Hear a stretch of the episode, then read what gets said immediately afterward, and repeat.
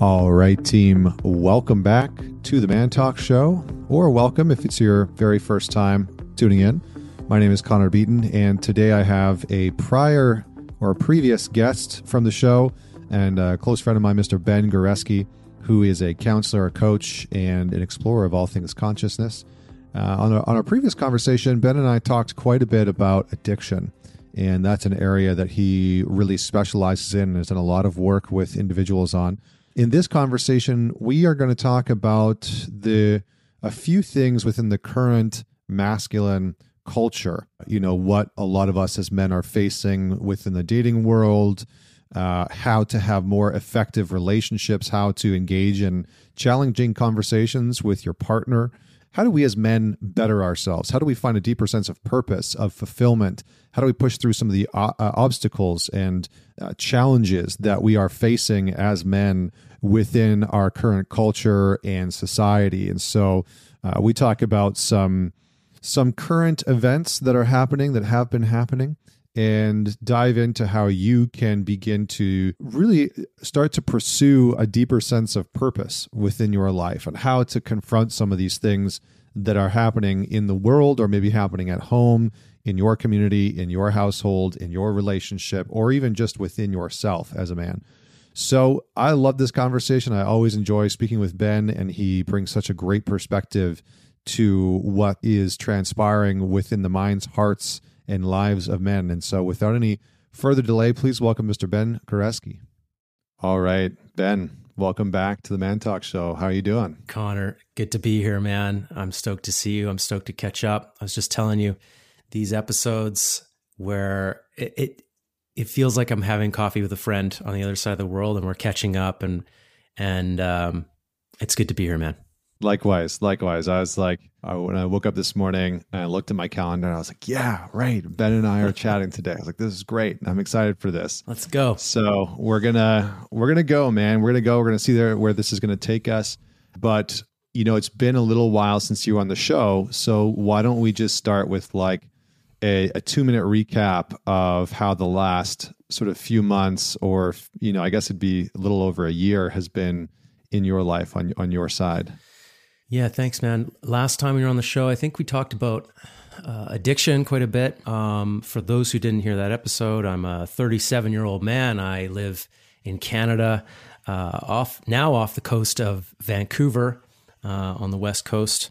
What I'm tend to be involved in is a lot of men's work, a lot of coaching. I do uh, coaching for addiction as well. I run groups and lead an organization uh, called the Samurai Brotherhood, which is going to be renamed really soon, folks. So when you go to samuraibrotherhood.com, it'll go to a new site. And yeah, what's been going on in the last couple years is is doing a lot with that organization, trying to trying to get us to a point where we can really grow. And I, you know, I think with all organizations, there there's this this ski jump rise, to, and then it sort of it, things can top off and then fall apart. And mm. we're we're working to just get to that next level, building systems and uh, things like that. And in my personal life, we got out of the city. I think a lot of people uh, did that. You did that when when COVID struck, and we managed through. Uh, yeah, I mean, I mean, everything just went perfectly. We we ended up with a property on Salt Spring Island, uh, mm. which is a, a half day ferry ride from Vancouver.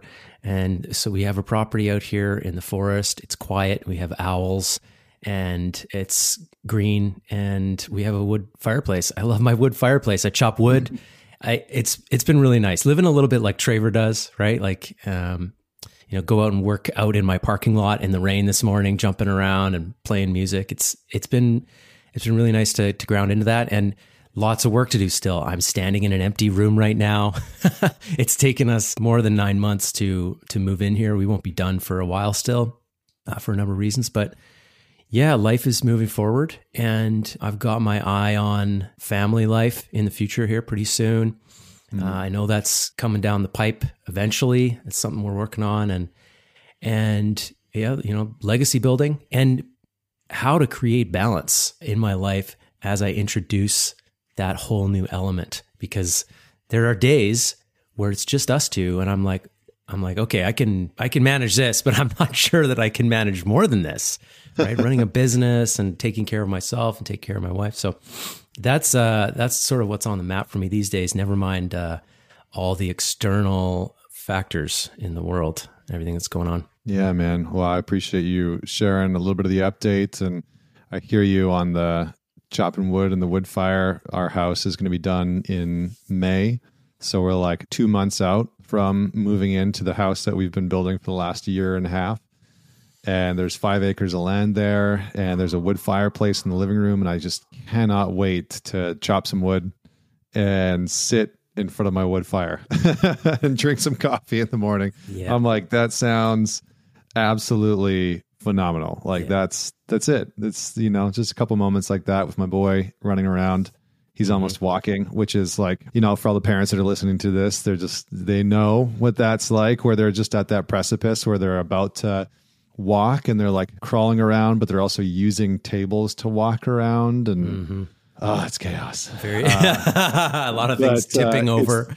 right. Yeah. Everything everything gets thrown. Like he opens the shelves and just pulls shit out and throws it. In. I have I have countless photos of him of my son having just pulled everything out of his shelf and just how it's he's just like sitting in this mess of like bags and pans and boxes and just you know he's just surrounded by carnage basically but yeah. um you you said something that I that I wanted to just you know sort of jump on and explore a little bit. You said you know life is moving forward. My life is moving forward. Yeah. Okay. Well, I love that because I think that in our current times, a lot of men are struggling to decide how to make life move forward. You know, what do I do? What do I do for me? What do I do for my career? What do I do for my my family? You know, how do I provide? How do I protect them? You know, is the world falling apart? Is democracy ending? You know, there's there's some really big questions that I think a lot of men are grappling with. And I'm curious to get your take on a on a couple of things. One, what are some of those existential questions that you see men really having to grapple with right now in our current times? And two, can you give any insight into how you maybe personally have started to navigate some of that territory or how you've seen other men in your life begin to navigate that territory as effectively as possible in in, in your opinion? Yeah i have certainly seen men uh, struggle more than normal uh, over the past couple years. I've seen uh, more depression more suicidal ideation. And in some ways i think guys don't know where that's coming from. It's just happening to them, you know, and it's mm. a consequence of being cut off from other people, social contact, all of the, the, the things that make your life tick. You know, a lot of guys lost their jobs, uh, or things were moving in a certain direction right before the pandemic and then cut off and uh, momentum shifted. And I think for men particularly that when it's related to work or your life's mission, that can be that's your highest risk for suicide, mm-hmm. you know, and uh, or or for depression, and then depression is the slow slide into into suicide. And so, yeah, I've seen that in my circles, and the key is is talking about it, getting into community, men's work, men's circles, and sharing you know in community you know this is this is how humans get through hard times as we come together. And that's been the troubling thing for me through uh, the whole pandemic is that in one way or another you've got people being told that they can't be together right? And there was all this other stress you know about like oh we might die and you know I'm, we're going to infect each other and a lot of fear in the media. And you know it's like we created an even bigger problem for ourselves by isolating ourselves. You know, the overdose deaths I think are up 3x. So that I've been seeing that and the biggest thing I think that that helps guys is is this idea of um, keeping moving forward. The brotherhood I'm a part of, we have a 14 point code, and in many ways, when you're lost, it makes sense to go look at the code. And one of the codes is gather courage and move forward. Right. And really, what that's speaking to is that there will be times in your life where fear is very present. Fear is dominating your mind. There's fear outside of you and there's fear inside of you. That's certainly happening right now. We're all afraid that nuclear war is around the corner, financial collapse is around the corner, or Bill Gates is telling us another pandemic is coming already. And, you know, all, all of these things. Should I be prepping? And I'm not sure what for. Like, I feel I feel like so many so many men have turned into preppers. You know, like do you know the term prepper? Have you ever heard of that? Uh huh. Yes. Yeah. I feel like I mean, dude, I feel like there were times over the pandemic where I've almost gone down a hardcore prepper path. You know, I'm like, yes. do I need a bunker? Mm-hmm. you know, and, yep. And you know, uh, you know, obviously I don't have a bunker. I mean, obviously there's there are some precautions that I think that you know we can all take, and that's fine but fascinating. Anyway, I just wanted to toss that in there. Yeah, I actually read an interesting article from Tucker Max, uh, uh-huh. which was I, I can't remember. It wasn't conscious prepping, but it was like uh, optimistic prepping or something like uh-huh. this. And he was talking about like you know finding a space between like Mm-hmm. building a bunker and getting powdered egg and chicken for 25 years putting it in there so that you can just like live in a bunker for 25 years. Like what kind of a scenario are you planning versus like you know realistic planning for okay well like you know if the food supply if we had a supply shock and the food supply went down like what would i do? Do i have enough? Do i know how to cook? Do i know how to hunt? Where would i get my water if the power went out and the water wasn't mm. running, you know? Like, do you have a plan for that? And can you plan for that in a way that you don't go into total shutdown freeze mode? And do you think that you have to do all of it alone? Because that's that's a big one. That's that's one where that guys go to a lot, which is like, oh, there's a storm coming, and like I've just got to figure out how to do it all myself. And generally, that's you will not survive, and, and mm. uh, because you can't, you can't do everything yourself. Um, and so he talks about the most important factor being community. You know, what skills do you have to bring to a community and who do you know who you can trust when things get really tough? And there, for me, there were some good things in that article that sort of pointed me towards like important things that you could build now in your life that will serve you whether the world comes to a Armageddon state or not, or whether there's another massive pandemic or not, or, or financial collapse which is you know inevitable, uh, or nuclear war. You know, like building community, learning how to farm, learning how to hunt, planning for emergencies. You know, having a backup plan, having a rainy day fund. Those types of things are actually really good to think about and plan for. And the most important piece being, how can I get people into my inner circle that I really trust and build good relationships with people? That's that's actually the trickiest one because it seems like modern folks don't know how to have conscious relationships. We don't know how mm-hmm. to have uh, relationships with people that that where we don't like uh, agree with each other's views completely, right? We're really good at sort of demonizing each other right now and, and putting each other into camps and then othering them.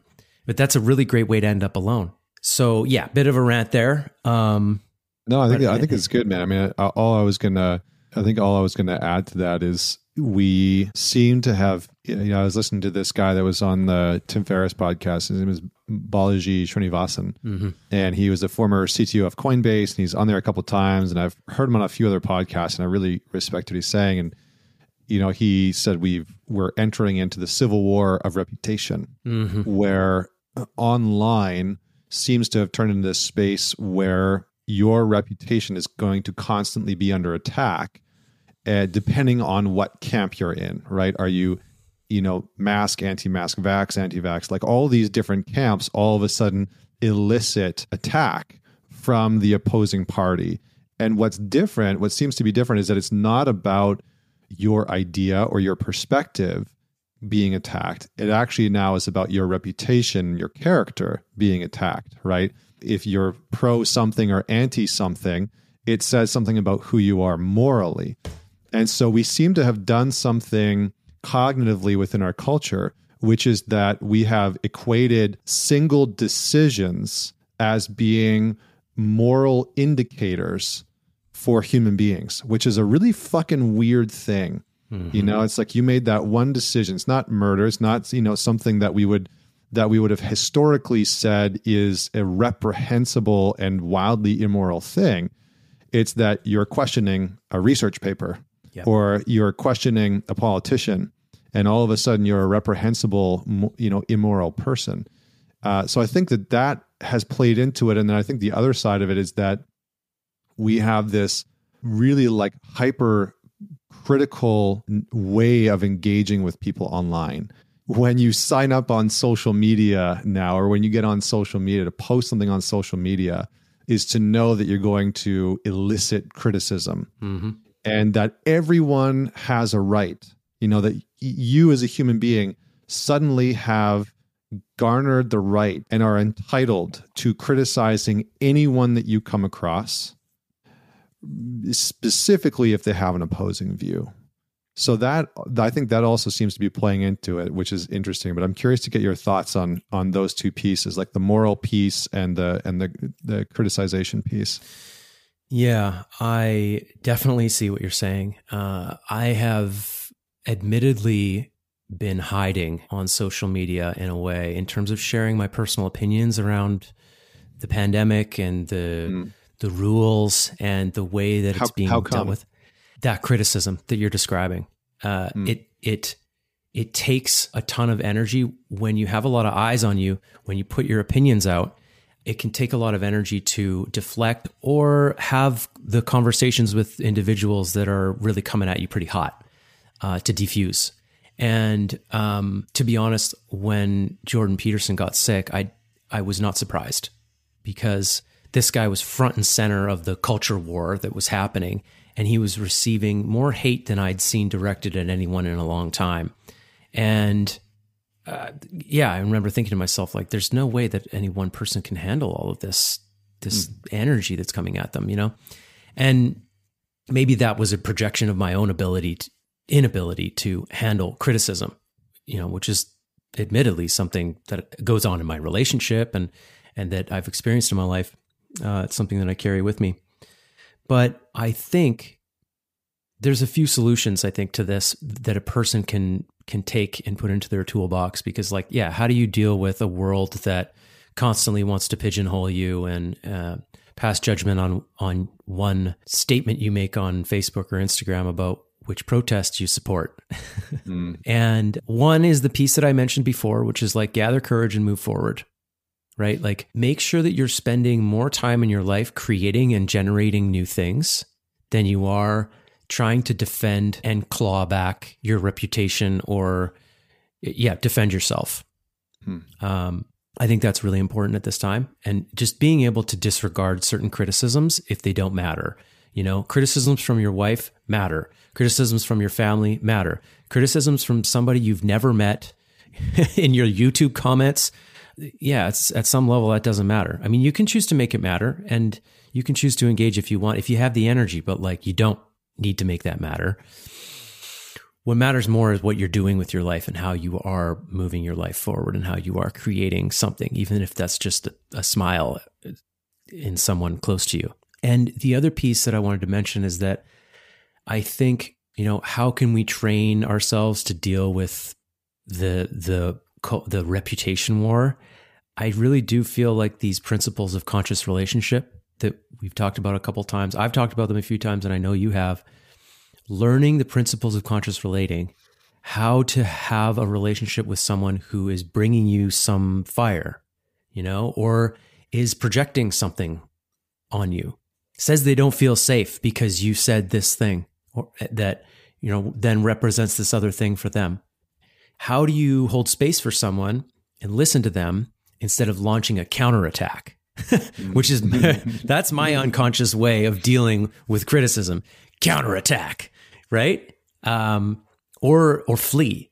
And so i did as as uh, energy intensive as it was when i posted recently about I posted two Instagram stories about the trucker protest because I was like, this actually, I there's a part of me that really this warms my heart, hmm. and I knew that that there was also this, uh, you know, there were swastikas there, and that the the the guy who apparently started it was a was a part of this far right wing party, which you know is always associated with um, uh, some version of Nazism, mm-hmm.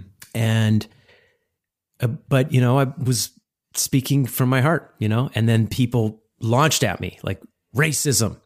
You're supporting racism. I don't feel safe, and uh, I engaged a few people and just tried to listen to them and say like, yeah, like yo, I I am not down for. I'm not a Nazi fan. I'm not a racism fan. I if this movement truly is hateful, I am not down for that. I just want mm. you to know that and just like listening to them like, yeah, what is it what is it that's triggering you and and I felt good ending all those conversations on a good note. Nobody was like, "Okay, well, I'm done with you, unfollow." There were a few people that did that off the bat. They made the judgment mm-hmm. and then they left, right? Mm-hmm. But the people that I talked with, it ended respectfully. And for me, that was a win because I was like, okay, this you know, we won we won the war today. right. Know, we won the battle of divisiveness today by but just having some conversations. But isn't that so interesting and so fascinating that to put out you know, and I'm sure that some of this comes along with the perceived social responsibility of having a larger following, right? Like, mm-hmm. I think as, as soon as you kind of get up above the 5,000 person mark, you know, which seems to be that's the cap on Facebook, right? You can only have 5,000 people 5,000 right. friends. And so, you know, I think you, as soon as you get up above that, like 10, 20, 30, 40,000, um, there seems to be this social expectation that you should adhere sometimes to a certain ideology like and there seems to be this big movement ag- against the like wellness community in some capacity because I've, I've also noticed something interesting happening within the wellness community right within the yoga space, the coaching space. You know, you have the pandemic happen, and all of a sudden, people like really did a hard right or a hard left, mm-hmm. you know, and got more and more polarized. And so I, I kind of sat back and I appreciate you and Shay for a number of reasons because you kind of kept center you know like i didn't i didn't watch your platforms go into hyper politicized conversation or you know taking these massive stances which I think it's also important to have these places, even if it's just in the digital reality, that are free of the constant polarized rhetoric and badgering that seems to have completely uh, inundated our modern news cycle and social media spaces. And so it's almost to like, you know, it's almost to like have like a lighthouse or a harbor you know that's how i've tried to treat my mm-hmm. my platform is like i'm just going to keep talking about what it means to be a better man you know to be a good husband and a good father an exceptional leader in the world. And you can go and make your decisions from that place but to be a harbor from this sort of you know insanity and, and chaos that seems to have emerged. But i had one question about the criticism that i want to come back to. Before i do that i do actually want to get your perspective on the kind of rise within the social media space. I don't know if you observed what I was talking about, but of people within the therapeutic, psychological, spiritual, health, and wellness space all of a sudden becoming conscripted in this like political narrative warfare you know like i like jp sears is an interesting you know t- sort of uh, observation for me. I really liked his stuff. And then, not slowly, but like in a heartbeat, he was all of a sudden just like posting all kinds. Of, I was like, "Whoa, what happened? Like, what are you, like, what are you talking about?" All of a sudden, and so he, mm-hmm. you know, he he went from poking fun at things to all of a sudden taking a really hard stance um, for something and against something and it mm-hmm. became very politicized. And so I'm curious to get your take on like, have you observed that? Why do you feel like that's happening? Why is it that the wellness space of all spaces has become this sort of breeding ground for highly politicized conversation and and opinion sharing? Yeah, that's a really good question. I have seen that, and um, I am aware that there is a crew in Austin, and we are friends with some of those people, um, and they all hang out together. Yeah, yeah. they they all hang out together and they influence each other. But I don't think it's Austin's fault necessarily. I think in some ways I feel like it's uh it's what filters down when there is chaos in the society when yeah when things are starting to sort of break apart you know when things are going smoothly everybody's doing their job and they're doing entertainment and music and podcasting. You're doing what you're doing personal growth wise. And then the wheels start to come off and all of a sudden it seems like what you're doing isn't as important as like hey like my basic human rights are being infringed upon here uh, or like we're being controlled or we're being funneled down towards a um, social credit system right like i've i've been i've seen this stuff as well. And i think it, it can be easy for for that stuff to trump your work you know? And in JP's case, I might say like, well, maybe JP's following was floundering and his his like old tricks were not, you know, landing so well anymore. And he wanted to like level up and mm. and start talking more about current events which is also what Russell Brand started, right? He's like, "Hey, I'm going to create a YouTube channel." All of a sudden, he's got like 5 million mm-hmm. subscribers. So, I get the strategy and it makes some sense, but I so I don't have all the the answers to that, but I I I do think that it's sort of it filters down when chaos is happening. You know, people start mm. to get out of their seat and and try to find another one or like uh, try to solve the solve the trouble. And I've been doing kind of the same thing that you've been doing, which is like I, I've not been avoiding sharing my opinions on social media just because I'm scared of criticism. It's also because when I make the decision about where to put my energy in the day, I'm like, okay, do I create something that that serves my my people uh, the way that they expect from me and like uh, I know I have more to give them. Do I do I give them that thing or do I like pivot and change directions and and jump into the chaos with everyone else? And I've learned not to do that in my life. And I've learned um, I've learned that the king particularly doesn't do that. And mm-hmm. I've really been trying to work on the the king archetype.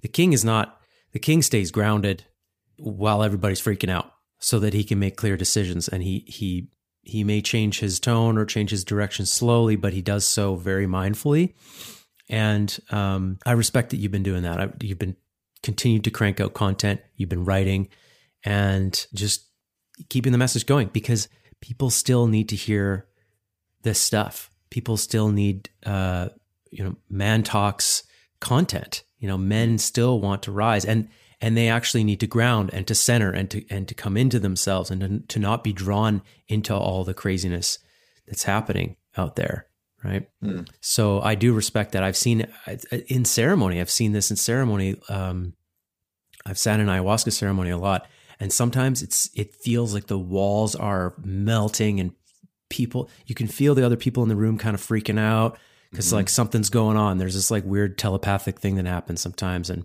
I've had moments where like I see like the scariest thing I've ever seen over top of the shaman who's singing to the guy. And I see the shaman and he's, he, I just see his little silhouette and he's just like singing, just rocking, like he's singing a freaking lullaby while there's a demon in the room. And talk to them afterwards and been like, how do you, like, did you see that? And they're like, oh yeah, yeah, yeah, I saw that. it's like, how do you like do what you're doing when this thing is like basically trying to eat you? and it's it's paralyzed me like I couldn't move. And he's like, I just you just sing your song, man. When the darkness is closing in, you hold your candle and you burn through that thing like a laser, and you just carry your song. Mm. You know, and, and he made some analogies to to sort of Christ archetype as well, which felt quite applicable at the time. And mm. I was hmm. like, oh yeah, that that's the king, right? Just like stepping forward, walking forward through the dark, with your song, singing your song, no matter what, you know? Mm-hmm. I feel like that just, that deserves a, a pause there for a moment, you know, just to let that sort of sink in. Cause I think it's incredibly, incredibly true. And I think it's wildly challenging, you know, like my Vienna and I have had a number of conversations on this because I find myself, I've been the same as you. Like I've wanted to create this steady path forward. You know, this is the direction that we're going. I'm not going to engage in this chaos. But then there's times where the warrior in me is like, battle, go fuck shit up, you know, like Yeah. go get into this. And, and like, cause I have that strong, like warrior nature in me that just wants to go and fight and like pick a side and double down and dig my heels in and go, you know, and, but I know that that's, I, there's a part of me through, through my own past, through my own history, through my own ceremonies as well. It's just like, that is not is in my perspective what is required right now. Mhm. you know what's required is the capacity to like hold the ground of coherence you know in some ways. And so i think part of i think part of our ability as men to stay grounded and to create coherence however especially relationally let's bring this back to the individual man is to be able to receive criticism in our relationships.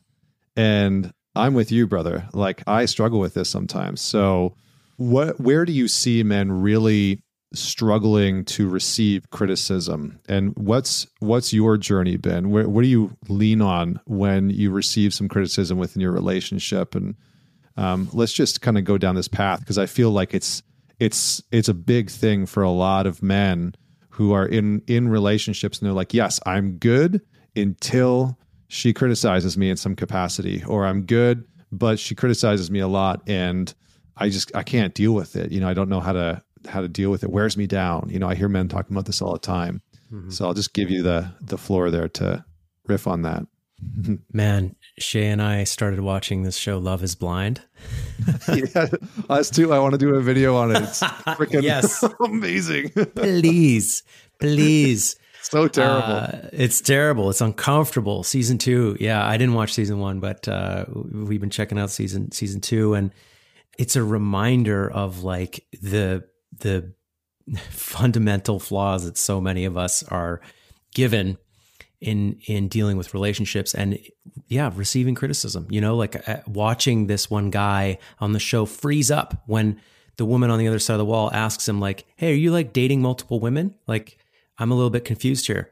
He freezes up he goes into damage control he's like whoa, whoa, why are you even asking that question? Like and then freaks out leaves the room tries to leave the show. And i'm mm-hmm. sure they have therapists on the show and they convinced him to stay. And as immature as that guy in particular is, I see so much of myself in him, right? Like so much of me in my 20s. As soon as there was any hint of criticism from a, a woman that I was dating, I would lash out. I would lash out in some way. I would try to confuse her or dominate her or kick her out of the house, or I wasn't able to just sit and try to understand what it is that she was she was trying to say. So I think modern men lean two ways when they're receiving criticism from from a partner. They roll over on their own needs and they just say yes and okay and I'm sorry. These like really shallow I'm sorries. I'll do better next time. They they go the nice guy route. Or they uh, they go some version of that sort of counterattack, stab and run thing that I used to do, right? And um, in both cases, both people aren't heard. Nothing gets resolved. There's a blow up, and it either ends the relationship or it just sort of gets swept under the rug. And um, yeah, there, there's just you you just pile those things on top of each other. You end up with a big shit pile uh, to try to deal with in your relationship, and and that's harder deal to deal with than the smaller conversations that you don't know how to have. And so, where I've learned to lean is first of all, learn about nice guy syndrome, learn about saying yes when you mean no, and learn how to assert yourself and say, like, yeah, you know, like this is something that I want, something that's important to me. Learn how to ask for what you want, learn how, learn how to ask for affection. That's a big one. And learn how to sort of set boundaries and say, like, hey, this is this is something that I want. This is something that I don't want. This is something that hurts my feelings. And and then stand your ground in that. And and listen to the other person. So that's the nice guy piece. And then the the the jerky stab and run side is learn to sit in the fire and not die because it's not going to kill you. And actually try to understand the other person rather than worrying about you and and how you're being misrepresented or misunderstood. That's always been my things. Like, oh, you're well, you're not, you're misunderstanding me. Mm. Well, I'm misunderstanding her as well in that moment. like, I usually jump to you're not miss, you're not understanding me like pretty quick. You know, mm. it's not like I've repeated back to her what she said and like really tried to get it. I'm jumping to my own conclusions. So learning what is holding space. I used to think that wasn't a thing.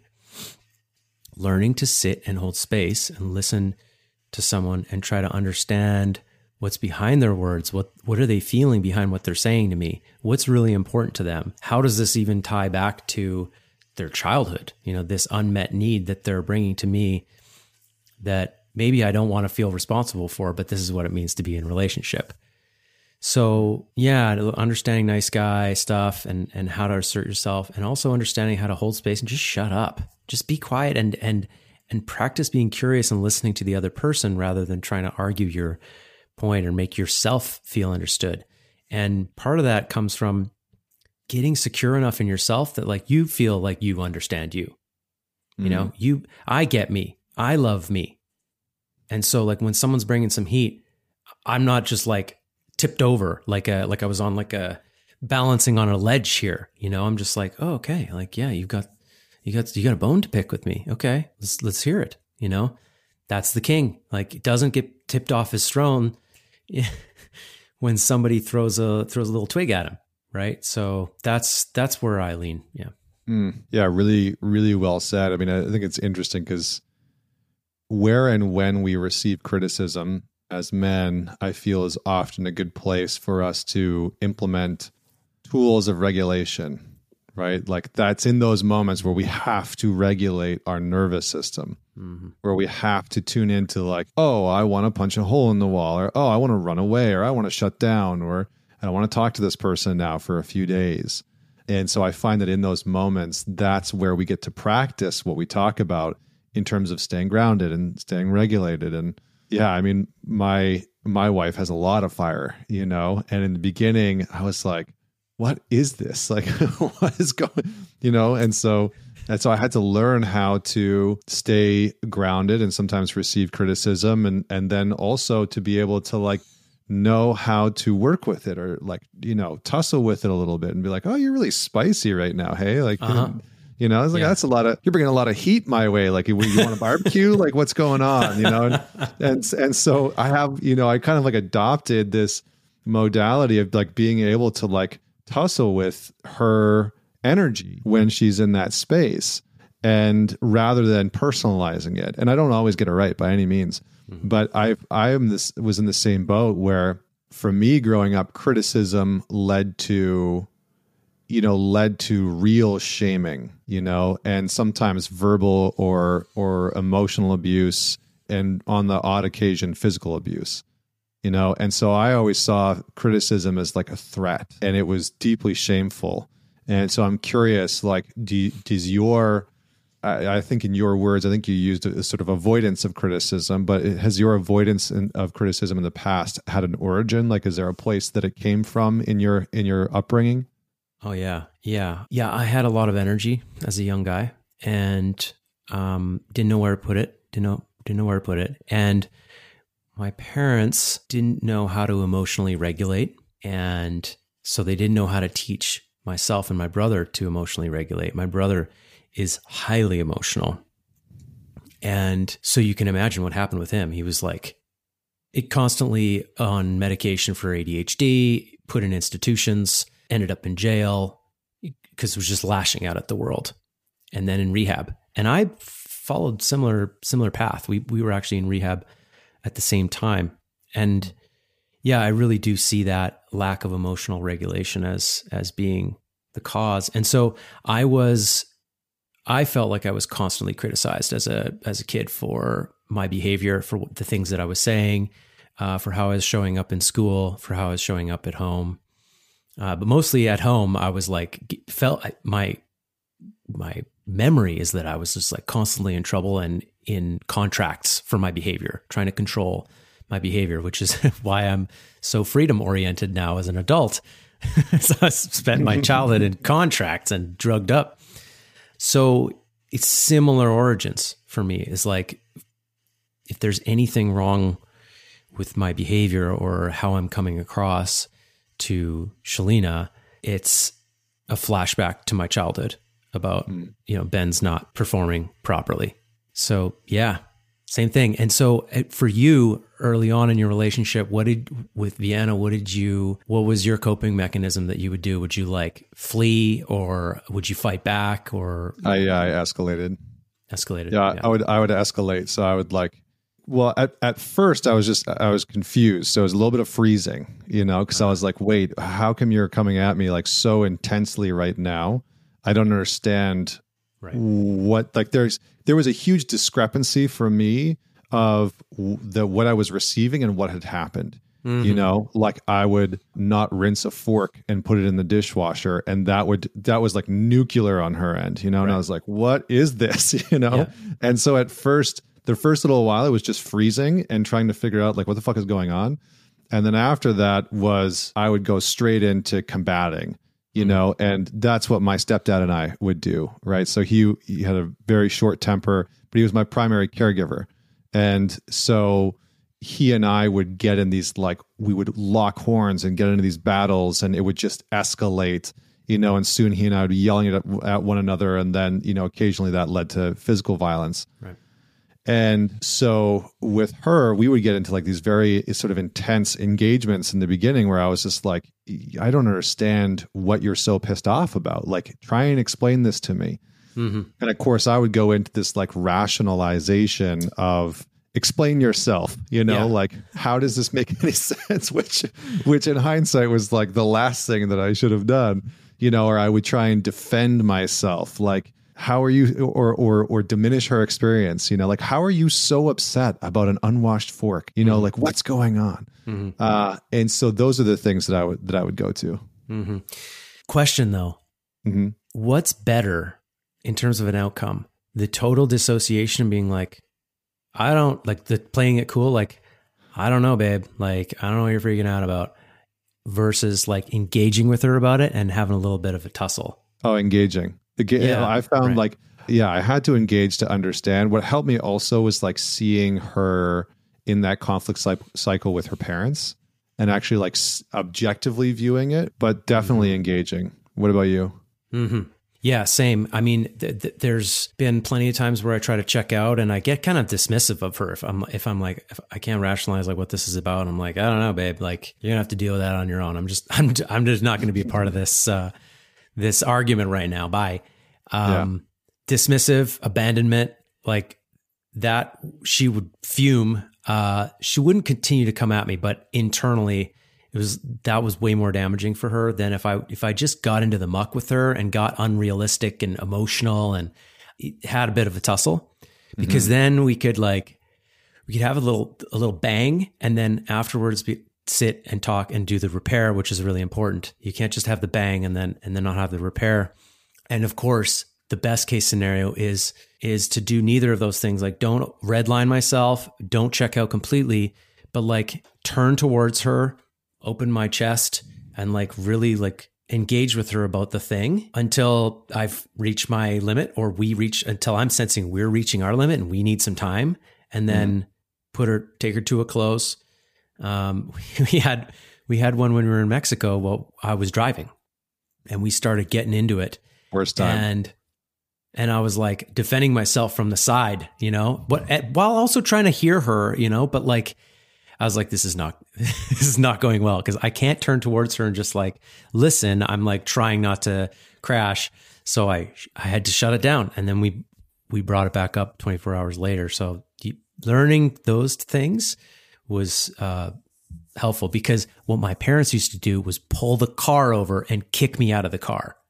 Wow. That's what used to happen for when when things got hot in the car. It was like get out of the car. They'd just kick us out wherever we were. If it was the winter, it didn't matter. We were we were kicked out, and that's a place that my unconscious self would go with my wife if I was totally unhinged. Mm. So, um, no, I'm glad. yeah. Yeah, no, I mean, I feel like um, I'm curious. Have you found that engaging in the tussle, like engaging in the in the conflict to some degree, like what's that done for your relationship to your anger? Because I think that for a lot of men, they avoid the conflict they avoid the tussle with their partner because they're afraid of their own anger. You know, they're afraid mm-hmm. of losing it or not being able to control themselves in some capacity. So I'm curious on that. Yeah, good question. So you know this even better than I do that that what we reject and repress controls us from behind. So that total avoidance of anger means that your anger is going to be more and more of an estranged enemy where you're putting it in your mind that when it does come up, it will control you because you don't understand its moves, you don't understand how to control it. And so in shadow work, we practice getting into anger. And this is one of the things that I saw transform guys when I first joined uh, my first men's group is guys just getting into the angry anger space together, sometimes screaming in each other's faces, sometimes pressing into each other and, and getting a little bit wrestly when when there's some anger coming through a guy. You know, we hold some space and he pushes into it and just some screaming and and then he stands there and feels it in his body and he feels anger in a safe space and he learns to build a relationship with it so he can modulate it. You know, actors are very good at this. You know, they can just embody joy and then they can embody anger. And there's, I think there's something, um, something there for all of us to learn, right? Is to, is to be able to embody this stuff in a place where we're able to sort of steer a little bit. And so I think when I'm at my best and she's bringing some heat and it is activating some stuff in me, I'm able to sit there or stand there and say, you know what, this this does make me angry. I mm. feel angry because I feel like this is about this, but it's really about this, or I feel misunderstood, or I mm. worked really hard over here and I feel I feel not valued.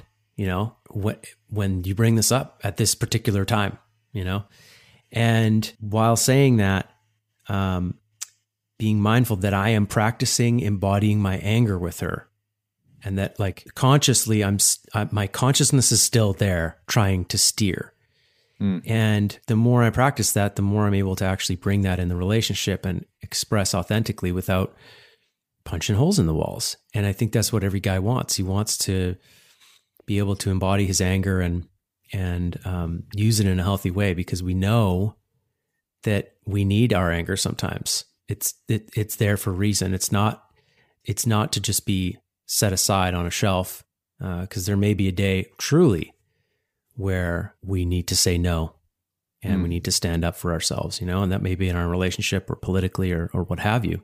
So practice, yeah, that's that's well said, man. I feel like you and I could go down the rabbit hole into embodiment. I think we'll maybe have to do that for part two. I don't understand how this conversation went by so quickly. it does it does feel like we sat down for coffee and I'm like, oh shit, with that, like we gotta we gotta end the call. But I, I think just to reflect back some of the practical things about what you were saying there when it comes to engaging in the tussle of of conflict or um, uncomfortable conversations within the relationship.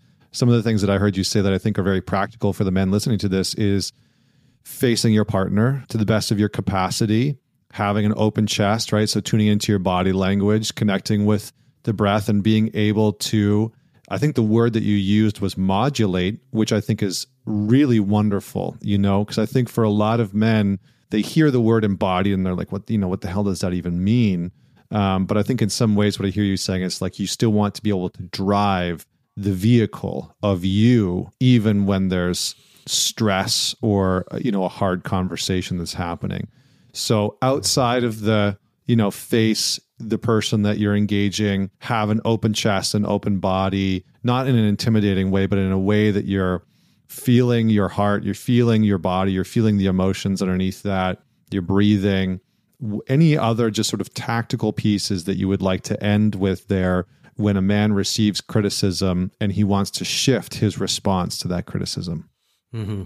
The thing that works best for me is to focus outside of myself while while staying like you know everything you just you said is is about like getting grounded in yourself connect to your body feeling your heart feeling your seat in the chair like okay i'm here i'm safe i'm fine right that's self-regulation and then get out of your own self centered, I'm waiting to talk here and get my point across and get into what's going on for the other person. How are they experiencing this right now? It also, mm. it also really helps when you're public speaking. You know, anybody who's, who's had some nerves public speaking, once you get up and you you think about the audience and like, oh, okay, how can I talk to this guy in the audience rather than like, oh, here's me on a stage right now. I'm so nervous. What if I fuck up? right? There's that like inner loop that you can really get stuck on that's that's sort of anxiety and fear based. Get curious about the other person. That's I think the number one thing is like try to figure out what it's like to be them, empathize with them. There's been many times where I'm in a, a conflict with my partner and she's like, the the issue right now is that I don't feel you feeling me. Like you're just like waiting to talk or trying to reason with me and I don't think you've taken a half a second to really drop into what it must be like to feel this way. And that's mm. what I'm looking for. and I love that she's so eloquent and able to say that cuz like in those moments I'm like okay, uh, okay, I can't fight that. Like you just made that really clear. Right. Mm-hmm. yeah. So curiosity about the other person. It's like we're all infected with this sort of like narcissistic self-centeredness that that is bred into us by the current way that we do life, where we're all looking at reflections of ourselves all the time. Um, and so being genuinely curious about what it's like to to be in the other person's body and be in their experience, I think is the is the best thing for getting a guy into that sort of space holding space. Wonderful, beautifully said. Thank you so much, Ben. Uh, for everyone that's out there listening to this conversation, man it forward, share it with somebody that you know will enjoy the conversation, and check out Ben's work. We'll have all the links to his profiles in the comments below. But, Ben, anywhere specifically that you would like people to go to follow along on your journey and your insight? So I have a podcast, the Evolving Man podcast. And if, you know, I'm most active on Instagram, but my website is that what really has the content of the, you know, the work that I do. There's two things I've created in the last year. One is a men's course, sort of an intro to men's work. Here's the basic things that you can, uh, you know, 29 videos of me talking about some of the concepts that we've talked about here, some worksheets to work through. So that's called The Integrated Man. And coming up in April, I'm launching what's called the Conscious Relationship Council. Group of mm. 30 guys, myself and, and Nick Solacek are going to take a group of 30 guys live through all the relationship content that Nick and I know that we've learned over the years from all of the masters. And we're downloading that into this group of guys over 12 weeks. And um, really excited about that. We've got, I've got an Evolving Man app now and uh, so we're connecting guys. Whenever I do a program, we connect the guys in the app, and they they can stay in communication for as long as they want after the program. So that's on the site too. And um, yeah, thanks, Connor, for having me on the show. I really appreciate it. Awesome, brother. So good to see you. And for everyone else out there, thank you so much for tuning in. Until next week, this is Connor Beaton signing off.